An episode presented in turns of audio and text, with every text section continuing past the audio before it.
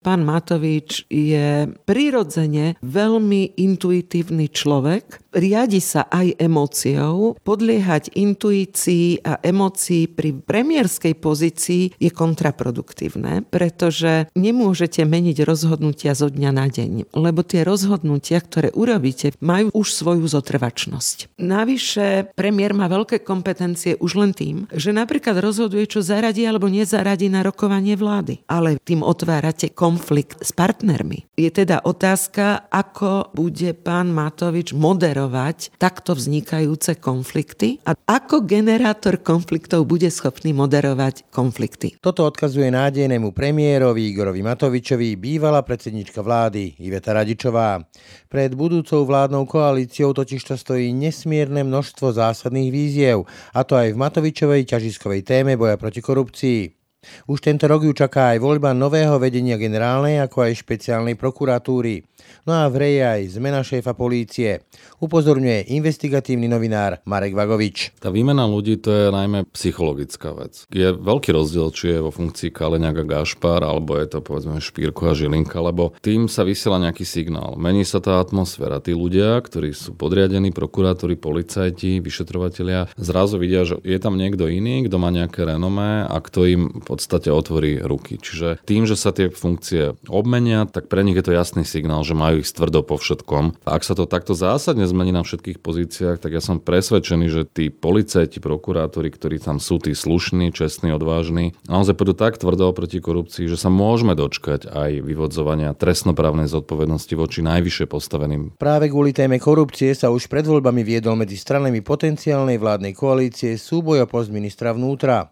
O si dvojku vo vláde, teda post šéfa rezortu financií, zasa až taký veľký záujem nebol. Ex-premiérka však pred možnosťou, že by do kresla strážcu štátnej kasy nezasadol človek Igora Matoviča, varuje. Premiér bez rezortu financí nie je premiér. Hlavný spôsob pokrytia každého rozhodnutia je v rezorte financií. A hlavná spätná väzba na ministerské rozhodnutia je cez rezort financií. Môže torpedovať návrhy každého ministra. Môže zamietnúť návrhy samotného premiéra. Pre mňa je to až nepredstaviteľné. Premiér bez pravej ruky. Ak sa Igor Matovič stane novým premiérom, podľa tradície by sa šéfom tajnej služby stal jeho človek. Programy strán potenciálnej vládnej koalície sa však zásadným zmenám VSIS vyhýbajú. Naši tajní pritom už roky potrebujú reformu ako soľ. Tie programy strán potenciálnych koaličných sa veľmi tajnej službe nevenujú. Pre mňa je to trošku aj nepochopiteľné, také sklamanie, že viac sústredia na policiu, prokuratúru, súdy, čo je pochopiteľné, ale tajná služba je proste achilová peta už veľmi dlho, alebo to hovoril ešte bývalý sískar Peter Holubek, že je deravá ako ementál, že si tam robia ľudia, čo chcú a že to je najmä zdrojom ich biznisu, čiže toto treba určite zmeniť. Doteraz politicky dominantný smer po rokoch odchádza do opozície. Robert Fico však z politiky odísť nechce a dokonca slubuje veľký návrat už do dvoch rokov. Iveta Radičová ale verí, že pád jej vlády bol pre Igora Matoviča veľkým poučením. Nebudú chcieť zopakovať model 2010-2012. Čiže vidím istú pravdepodobnosť vďaka tejto skúsenosti, z ktorej dúfam sa pozitívne poučili, udržať tú vládu. Ale môže nastať okamih zlomový, ktorý sa dnes nedá predvídať. Prvá skúška bude voľba generálneho prokurátora. Potom uvidíme, či majú potenciál vydržať 4 roky. Dobré ráno, je útorok 3. februára. Počúvate Ráno na hlas. Pekný deň vám želá Braň Robšinský. Ráno nahlas. Ranný podcast z pravodajského portálu Aktuality.sk. Pri mikrofóne v tejto chvíli vítam eh, bývalú premiérku Ivietu Radičovú. Dobrý deň. Príjemný dobrý deň želám. Vy ste boli v pozícii alebo v kresle predsedu vlády, teraz sa tam s najväčšou pravdepodobnosťou posadí Igor Matovič. S tou jeho politickou výbavou ako enfant terrible, proste niekoho, kto je strážny pes, povedzme, že na Slovensku sa tomu takto hovorí, je to z vášho pohľadu dobrá politická výbava na post predsedu vlády, ktorý je skôr v pozícii manažéra vládnej koalície? Netrúfam si používať slova dobrá, zlá. Dobrá je čokoláda. Myslím si, že pán Matovič bude musieť urobiť, a on to vie, vážnu zmenu, pretože z kritika politiky sa bude musieť stať tvorca politiky. A to je veľká zmena. Otázka, ktorú vidím, je do akej miery je sám pripravený na takúto zmenu, pretože až do ostatných rozhovorov, ktoré sme mohli čítať a jeho vyjadrení, chce zostať naďalej aj tým strážnym psom výkonu moci, čo je zvláštna dvojrola, pretože najmä bude musieť byť tým, ktorý bude zabezpečovať mechanizmy a procesy, aby bol výkon politiky a riešenia nekorupčný, spravodlivý, otvorený a najmä, aby prinašal konkrétne riešenia. Tú spätnú väzbu na výkon politiky majú dávať inštitúcie na to určené, ako sú médiá, ako je Najvyšší kontrolný úrad, ako je kontrolný úrad na úrade vlády. Piliere kontroly v krajine, policia, prokuratúra, justícia, ktoré z pozície výkonu moci treba nastaviť spôsobom, aby túto rolu si plnohodnotne splňali. To bude nosná úloha vlády. V každom prípade Igor Matovič bol alebo je úspešný v tej úlohe toho strážneho psa preto, lebo je autentický, je to vyplýva to z jeho povahy, taký zrejme je je možný, takto, že keď si sadne do toho kresla, ktoré je kreslom zodpovednosti, aby sa prerodil na niečo, čo zatiaľ neukázal? Teda na rolu človeka, ktorý zľaďuje záujmy koaličných partnerov, prípadne ústupy do úzadia, aby sa ten konsenzus našiel? Vždy je to možné. Bolo by neuveriteľné konštatovať opak Všetko bude signalizovať vyjednávanie tieto prvé dni, akým spôsobom sa prístupí k vytváraniu spoločnej vlády, kto vlastne bude súčasťou spoločnej vlády, ktoré subjekty a najmä, aký postup zvolí pán Matovič pri vytváraní novej vlády, lebo sú v princípe možné dva postupy. Jeden, že začne od rozdeľovania ministerských kresiel a až následne príde k dohovoru na nosných programových tézach alebo zvolí opačný postup. Najprv sa dohodneme na prioritách a programe, ktorých všetci spoločne sme pripravení realizovať a adekvátne k tomu vyberajme odborníkov na ministerské posty z jednotlivých politických subjektov, aby boli schopní naplniť dané programové ciele. Viete, tento rok sa po prvý raz v histórii stalo, že sme vo voľbách nezažili odpočet programového vyhlásenia vlády ani zo strany vládnej koalície, ale ani zo strany opozície. Pričom je to zásadná vec, pretože to zároveň hovorí aj o tom, v akom stave bude odovzdávať Slovenskú republiku do rúk nastupujúcej vlády. Dodávam, že pre opozíciu zároveň je to príležitosť prirodzeného jednotiaceho prvku pre oslovenie voličov. Toto v programovom vyhlásení bude pre nás kontinuita. Naopak, tuto bude jasná diskontinuita, kde chceme zavádzať úplne iné riešenia. Neboli sme svetkami ani takejto diskusie, ani takejto pozície. Takže nie je nikdy bod nula. Nezačína žiadna vláda na zelenej lúke a ja musím zdôrazniť, že nastupujúcu vládu čakajú mamutie problémy. Keď k tomu pridám zlom pred dvomi rokmi, v slovenskej spoločnosti a najmä vyplavenie celej hrôzy prepletenia a prepojenia vlády, policie, prokuratúry, justície s organizovaným zločinom, tak viera v spravodlivosť a vedomie spravodlivosti v našej spoločnosti je nesmierne nízke, ak vôbec. Bezmocnosť, beznádej a hnev logicky vytvára kategóriu politikov hnevu a rozhnevaní politici ponúkajúci zmenu dosiahli prirodzene úspech v týchto voľbách lebo artikulovali tento pocit, ktorý je v spoločnosti. Viete, kauza za kauzou sa valila, ťažko to už viete aj spracovať, začnete z toho mať úplnú hrôzu, alebo obranný mechanizmus, že vyslovíte vetu, ja tomu nemôžem uveriť. To jednoducho nie je možné. A naozaj tretina občanov Slovenska tomu odmieta uveriť, že vôbec niečo takéto sa na Slovensku mohlo stať. Keď teda Igora Matoviča vyniesla do toho prípadného kresla predsedu vlády ako emocia povedzme, že hnevu, a zúčtovania sa s korupciou, mafiou a podobne. Na Slovensku je ten post premiéra mimoriadne silný. Je to tak povedať až takmer kancelársky model, kde ten premiér disponuje priamým kontaktom s mnohými inštitúciami, má pod palcom SIS a tak ďalej a tak ďalej To môže človeka sformovať alebo zdeformovať, taká obrovská moc. V prípade Igora Matoviča máte obavy, že môže sa dostať ďalej, ako by sa dostať mal, že sa s neho stane autokrat v mene boja proti korupcii? Veď napokon, myslím, Orbán vyrastol na boji voči korupcii funguje ten známy fenomén gravitácie moci. Ja ho zdôrazňujem, lebo sa to stalo mnohým premiérom, že vás úplne moc pohltí až tak, že prestanete robiť politiku a už sa len sústredujete na reprodukciu a udržanie moci so všetkými dôsledkami, že si ju teda potvrdzujete vo všetkých inštitúciách, ktoré vám majú pomôcť udržať sa pri moci a teda zrušite základný princíp demokracie a to je delba moci.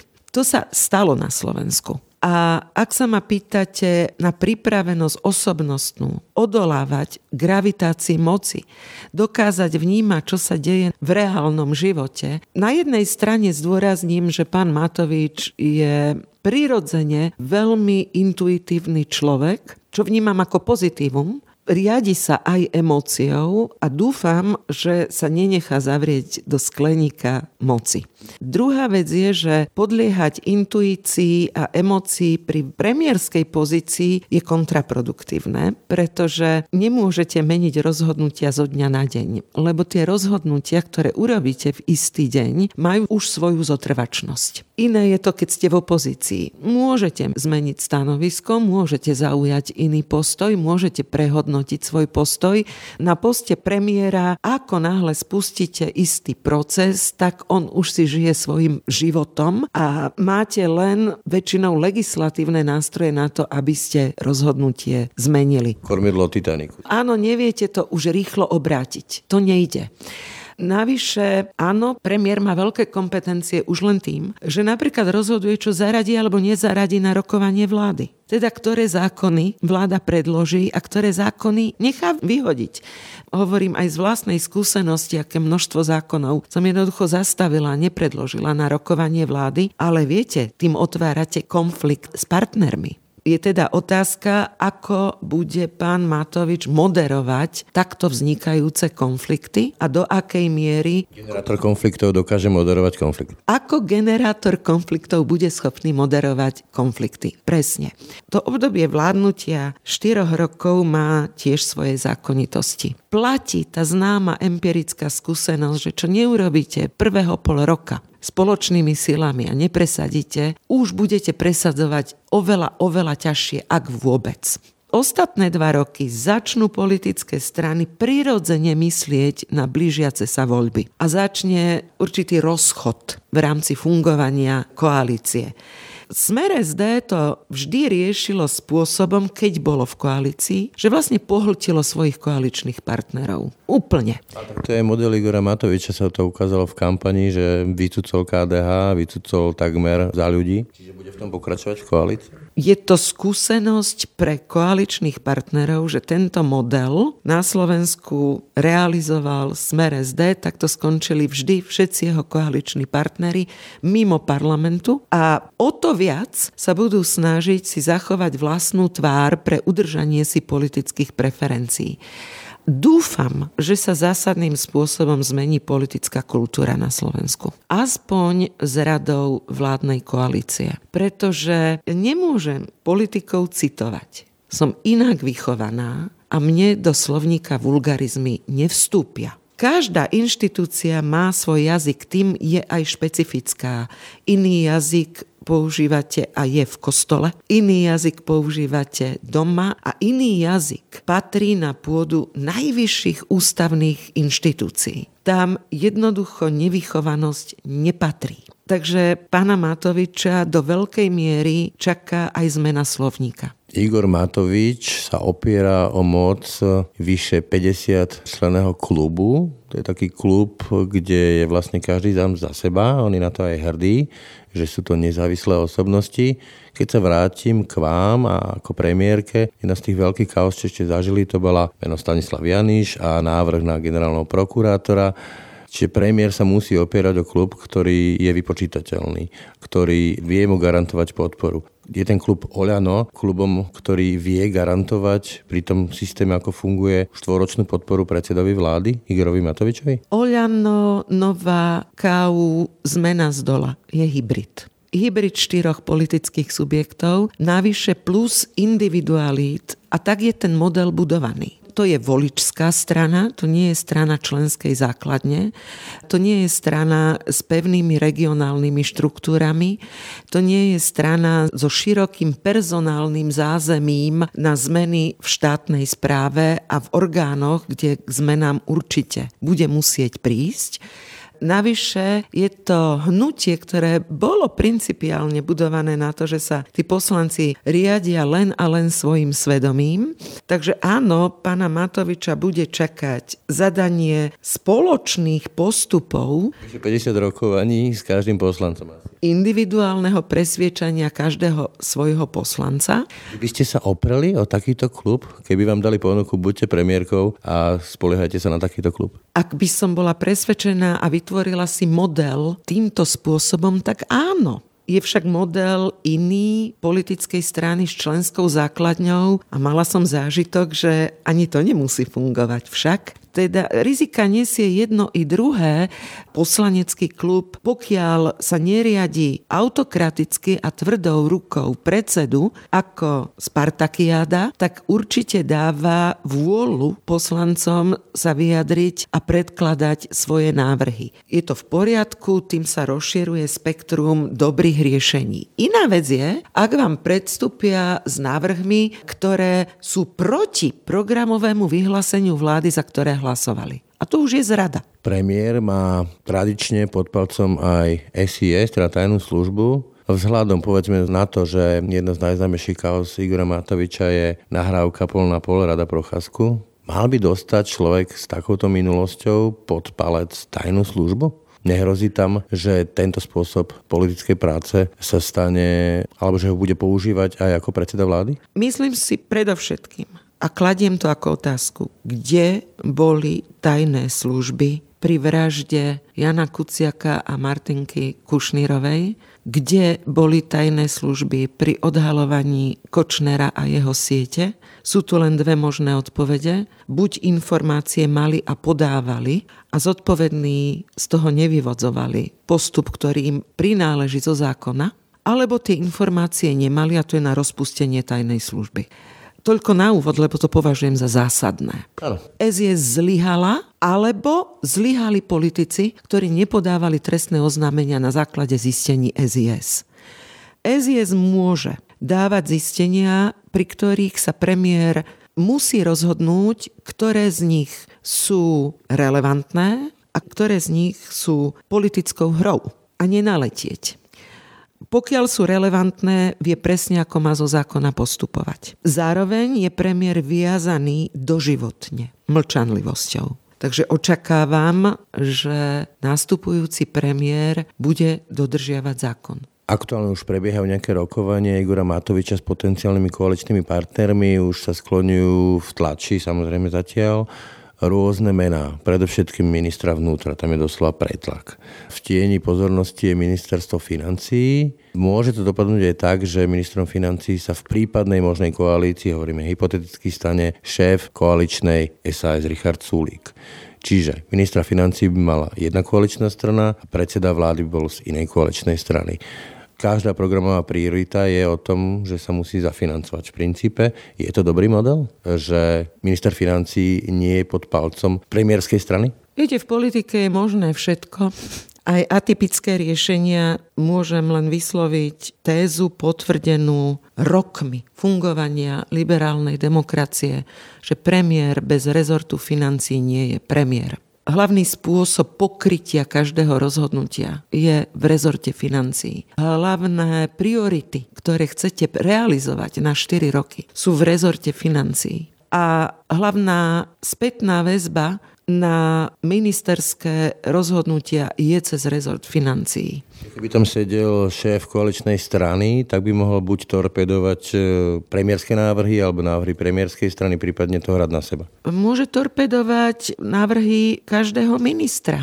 Môže zamietnúť návrhy samotného premiéra. Ako pre mňa je to až nepredstaviteľné. Premiér bez pravej ruky. Vláde s premiérom Matovičom Dávate 4 roky, alebo bude mať pravdu Robert Fico, že do dvoch rokov je späť? Želám si, aby vydržali 4 roky.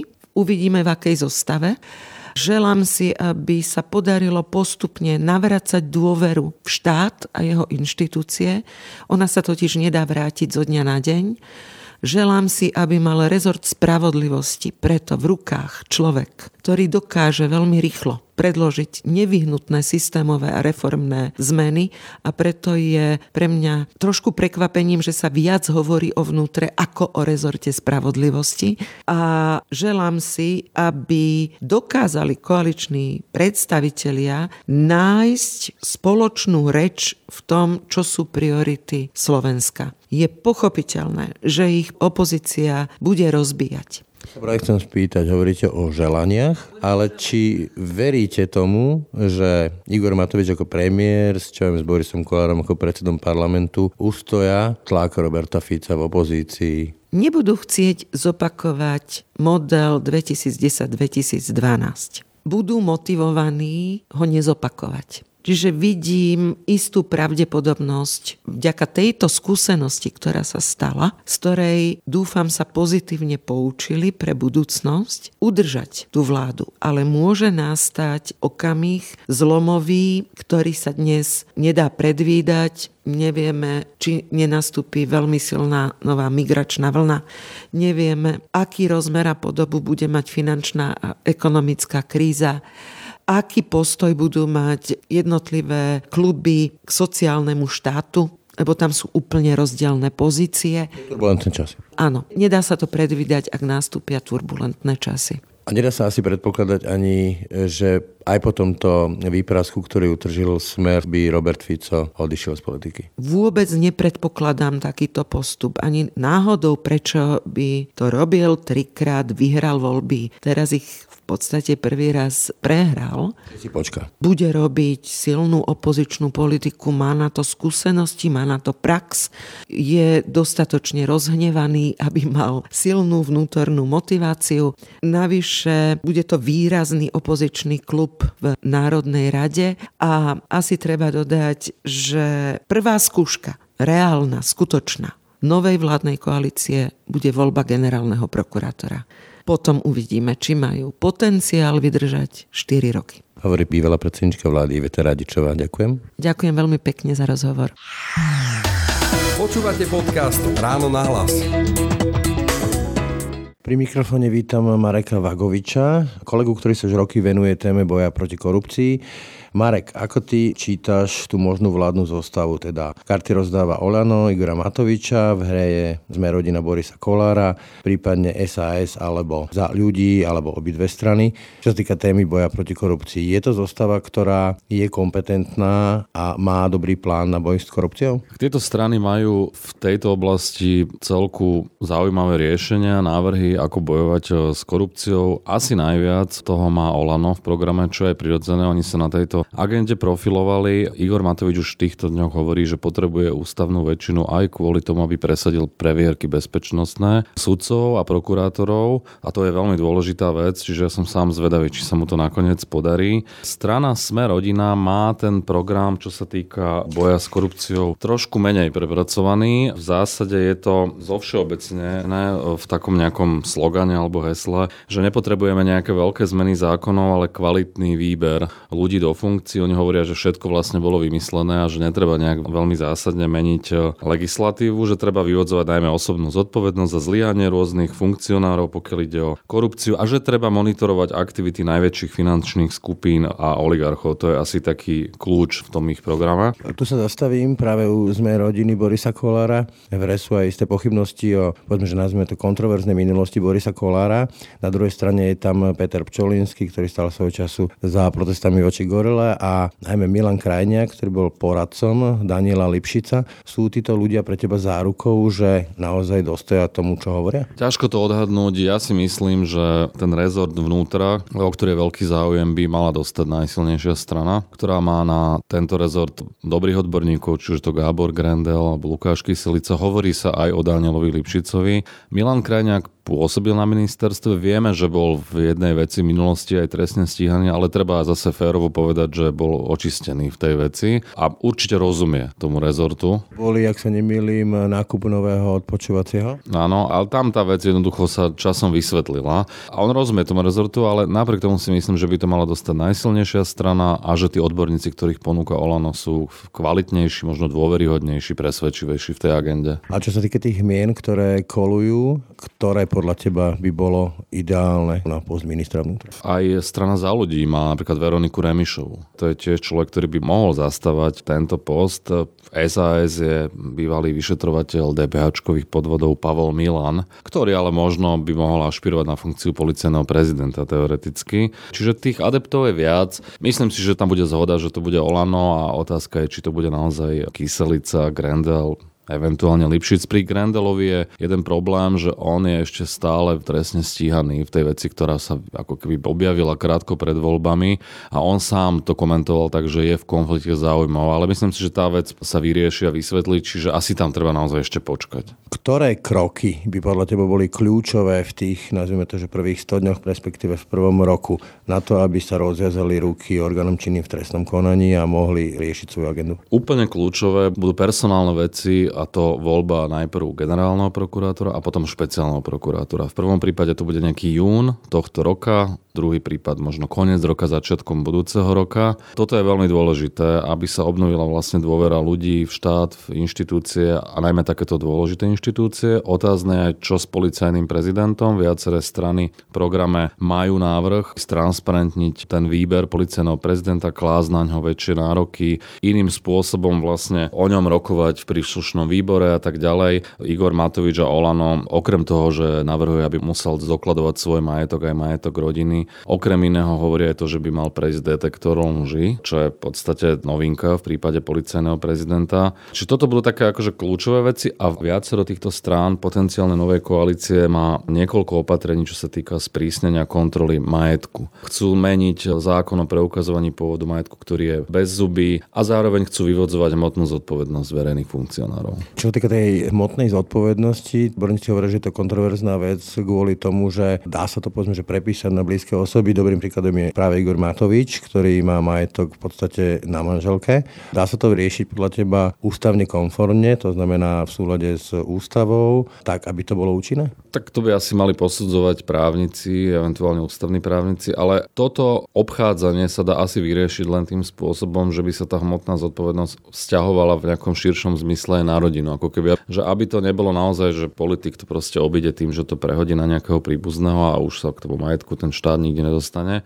A to ale viaceré strany aj navrhujú, aby to bolo ako keby rozšírené aj na rodinných príslušníkov. Čiže ja dúfam, že na tomto bude zhoda. Keď sa vrátim k tým menám, tak e, si spomínal generálny, špeciálny. V hre opäť je niekoľko mien od e, prokurátorov Šanta, Špírka až po Maroša Žilinku. Áno, tieto mená sa asi spomínajú najčastejšie a môj taký odhad aj je, že Jana Šantu asi budú navrhovať za generálneho prokurátora niektoré strany. Aj sa v tomto duchu už vyjadrili, že si ho vedia predstaviť. Mároš Žilink Špírka pravdepodobne bude ašpirovať na post špeciálneho prokurátora. Aj o tom sa intenzívne hovorí v kulároch. Vásil Špírko, neviem to odhadnúť. Ten sa nespomína až tak často, hoci ho teda politické strany sem tam zmienia. A čo sa týka policajného prezidenta, no tak tam je naozaj dobrým kandidátom za Olano Lukáš Kyselica a myslím si, že to bude najhorúcejší kandidát na tento post. Práve o téme policajného prezidenta dlhé roky cirkuluje spor o to, či má byť nezávislý a v takom prípade minister vnútra nezodpovedá za činnosť policie, alebo naopak má byť človek ministra vnútra a v takom prípade minister vnútra nesie aj politickú zodpovednosť za činnosť policie.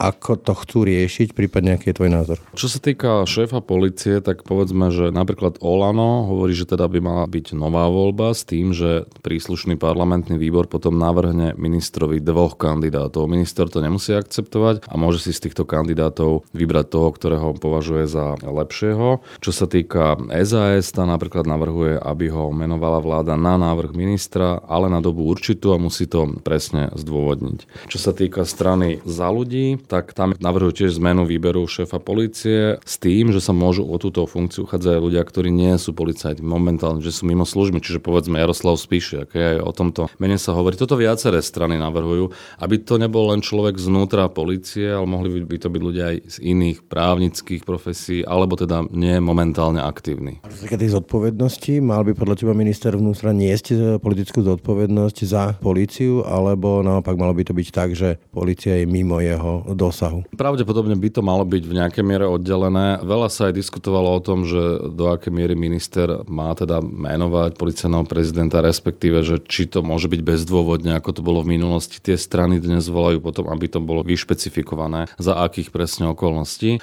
Ale mala by tam byť tá určitá nezávislosť, aby naozaj to nebolo na nejakej svojvoli ministra, že kedykoľvek sa mu znepáči nejak policajný prezident nejakého rozhodnutia, že môže do toho zasiahnuť. A v tomto zmysle strany navrhujú napríklad policajnú inšpekciu oddeliť od ministerstva vnútra, aby bola nezávislejšia, vytvoriť nejaký generálny bezpečnostný zbor, ktorý bude úplne mimo ako inštitúcia. Čiže všetky strany potenciálnej koalície navrhujú veľa zmien oproti tomu, ako je to dnes a veľká časť tých zmien je naozaj na prospech veci veci. Uvidíme, že aká bude nakoniec tá celková podoba tých návrhov. Ty si ešte podobne ako ja pamätáš časy, kde dokonca sa malé koaličné rady na okresných eh, krajských úrovniach, ktoré rozhodovali, kto bude miestnym šéfom polície a podobne. Toto sa bude opakovať? To boli tie akčné trojky, myslím. No, ťažko povedať. Igor Matovič deklaruje, že nebudú prekopávať štát od hora až dole, že jednoducho sa budú obsadzovať posty ministrov, štátnych tajomníkov, možno nejakých šéfov kancelárií a že inde to bude plus minus tak, ako je to dnes. Jaroslav Naččer hovoril, že oni pokojne nechajú v pozícii aj Smeráka, ak sa teda osvedčil a robil si svoje povinnosti tak, ako má.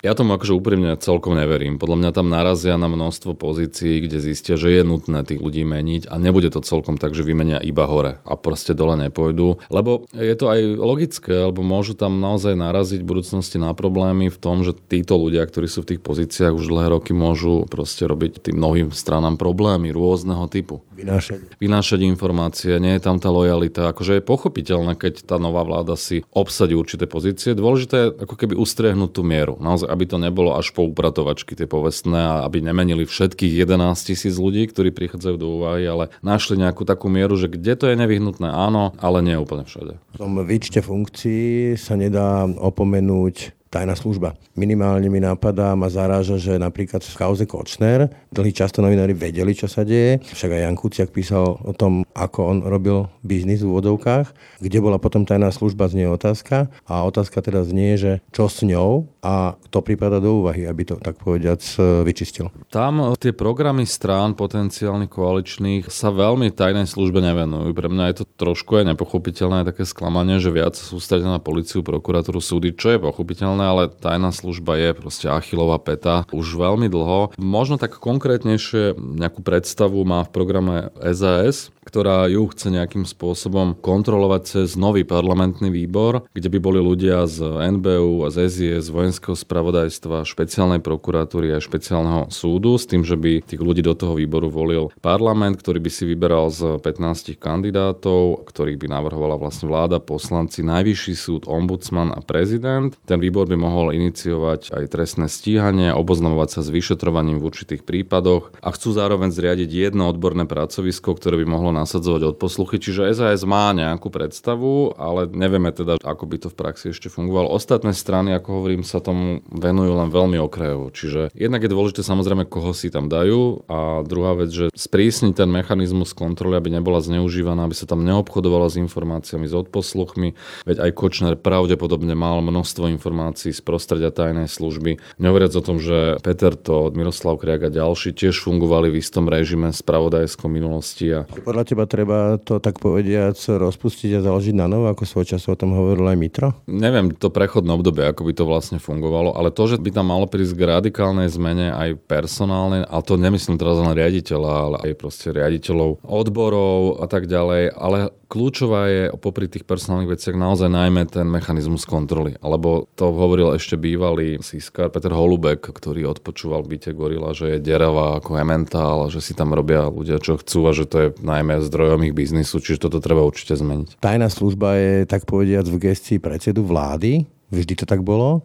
Igor Matovič má v minulosti aj také kauzy ako nahrávanie Rada Procházku, pol na pol a podobne. Nemáš obavy, že bude mať k dispozícii na takéto praktiky, ak na ne bude mať chuť k dispozícii štátnu tajnú službu? No tak samozrejme je dôležité, že kto budú jeho námestníci alebo zástupcovia toho riaditeľa tajnej služby, tam by už asi nebolo vhodné, aby to bol znova človek z Olano, mala by tam byť nejaká miera krížovej kontroly, pričom treba povedať, že Igor Matovič má v programe, aj pokiaľ ide o boj s korupciou, aby sa mohli aj neoficiálne nahrávky používať ako dôkaz. Čím nechcem povedať, že nadvezuje na to, čo v minulosti urobil. Rozumiem, prečo to chce, lebo však často sa stane, že niekto si niekoho nahrá, lebo zachytí nejaké korupčné správanie, ale nie je tam súhlas súdu. Proste je to situácia, ktorú ako keby vopred s ňou možno až tak nepočíta, je to možno narýchlo a tak ďalej. A naozaj súdy to neuznávali ako dôkaz doteraz. Čiže... Ovocie zlého stromu. Áno. Čiže ako nápad je to dobrý, ale treba presne vyšpecifikovať tie okolnosti a podmienky, lebo lebo samozrejme je to aj zneužiteľné svojím spôsobom. Môžete niekoho vyprovokovať, môžete to zostrihať a tak ďalej. Technicky sa to asi dá časom overiť, ale poďme sa o tom baviť, že či sa môžu takéto nahrávky používať a za akých podmienok, lebo môže to byť aj kontroverzné. Keď hovoríme o previerkách, tak sa nedá nespomenúť si na Viliama Jasania a prepojenie William Jasan, Bezpečnostná rada, Mária Trošková, predseda vlády a drogovo odsudený Vadala.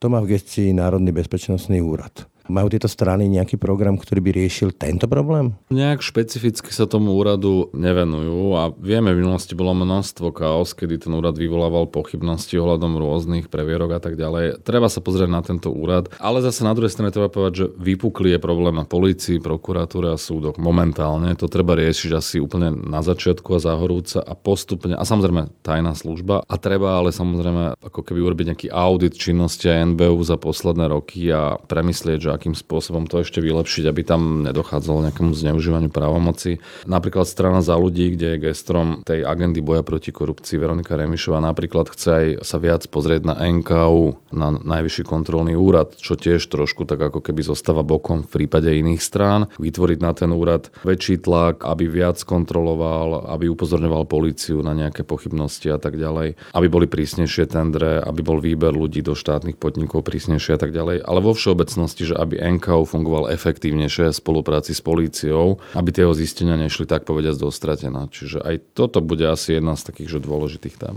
Ak sa teda podarí obsadiť kľúčové inštitúcie od generálnej prokuratúry, špeciálnej prokuratúry, vedenia polície, inšpekcie, tajnej služby dôveryhodnými, kompetentnými ľuďmi, dá sa očakávať, že to volanie ľudí potom, aby niesli trestnoprávnu zodpovednosť za to, čo sme mohli vidieť ľudia ako čo ja viem, Počiatek, Trnka, a ďalší, mnohí ďalší v rade sa dočká reálnych výsledkov? Tá výmena ľudí to je najmä psychologická vec. Je veľký rozdiel, či je vo funkcii Kaleňák a Gašpar, alebo je to povedzme Špírko a Žilinka, lebo tým sa vysiela nejaký signál. Mení sa tá atmosféra. Tí ľudia, ktorí sú podriadení, prokurátori, policajti, vyšetrovatelia, zrazu vidia, že je tam niekto iný, kto má nejaké renomé a kto im v podstate otvorí ruky. Čiže tí, ktorí sú poctiví a ktorí možno z rôznych dôvodov aj z obavy, že pôjdu do konfliktu s nadriadenými, boli v minulosti možno pasívnejší a nešli do tých citlivých kaos tak, ako by mali, tak tým, že sa tie funkcie obmenia, tak pre nich je to jasný signál, že majú ich tvrdo po všetkom, čo majú na stole. Čiže to je preto dôležité, najmä, že psychologicky, že sa zmení tá klíma, ktorá sa už mení samozrejme po tej vražde aj po kauze zmenky, ale ak sa to takto zásadne zmení na všetkých pozíciách, tak ja som presvedčený, že tí policajti, prokurátori, ktorí tam sú, tí slušní, čestní, odvážni, naozaj pôjdu tak tvrdo proti korupcii, že sa môžeme dočkať aj vyvodzovania trestnoprávnej zodpovednosti voči najvyššie postaveným politikom, oligarchom a tak ďalej. Ale samozrejme to je ešte ďaleko. Ale bude to signál a bude to prvý a nevyhnutný krok, aby vôbec začali tí ľudia pracovať tak, ako majú. Toľko Marek Vagovič, ďakujem. A ja ďakujem. Počúvate podcast Ráno na hlas. Tak, to bolo dnešné ráno na hlas. Počúvajte nás každé ráno na webe aktuality.sk lomka podcasty, ako i v ďalších podcastových aplikáciách. Pekný deň a pokoj v duši praje. Braň Robšinský. Všetky podcasty z pravodajského portálu Aktuality.sk nájdete na Spotify a v ďalších podcastových aplikáciách.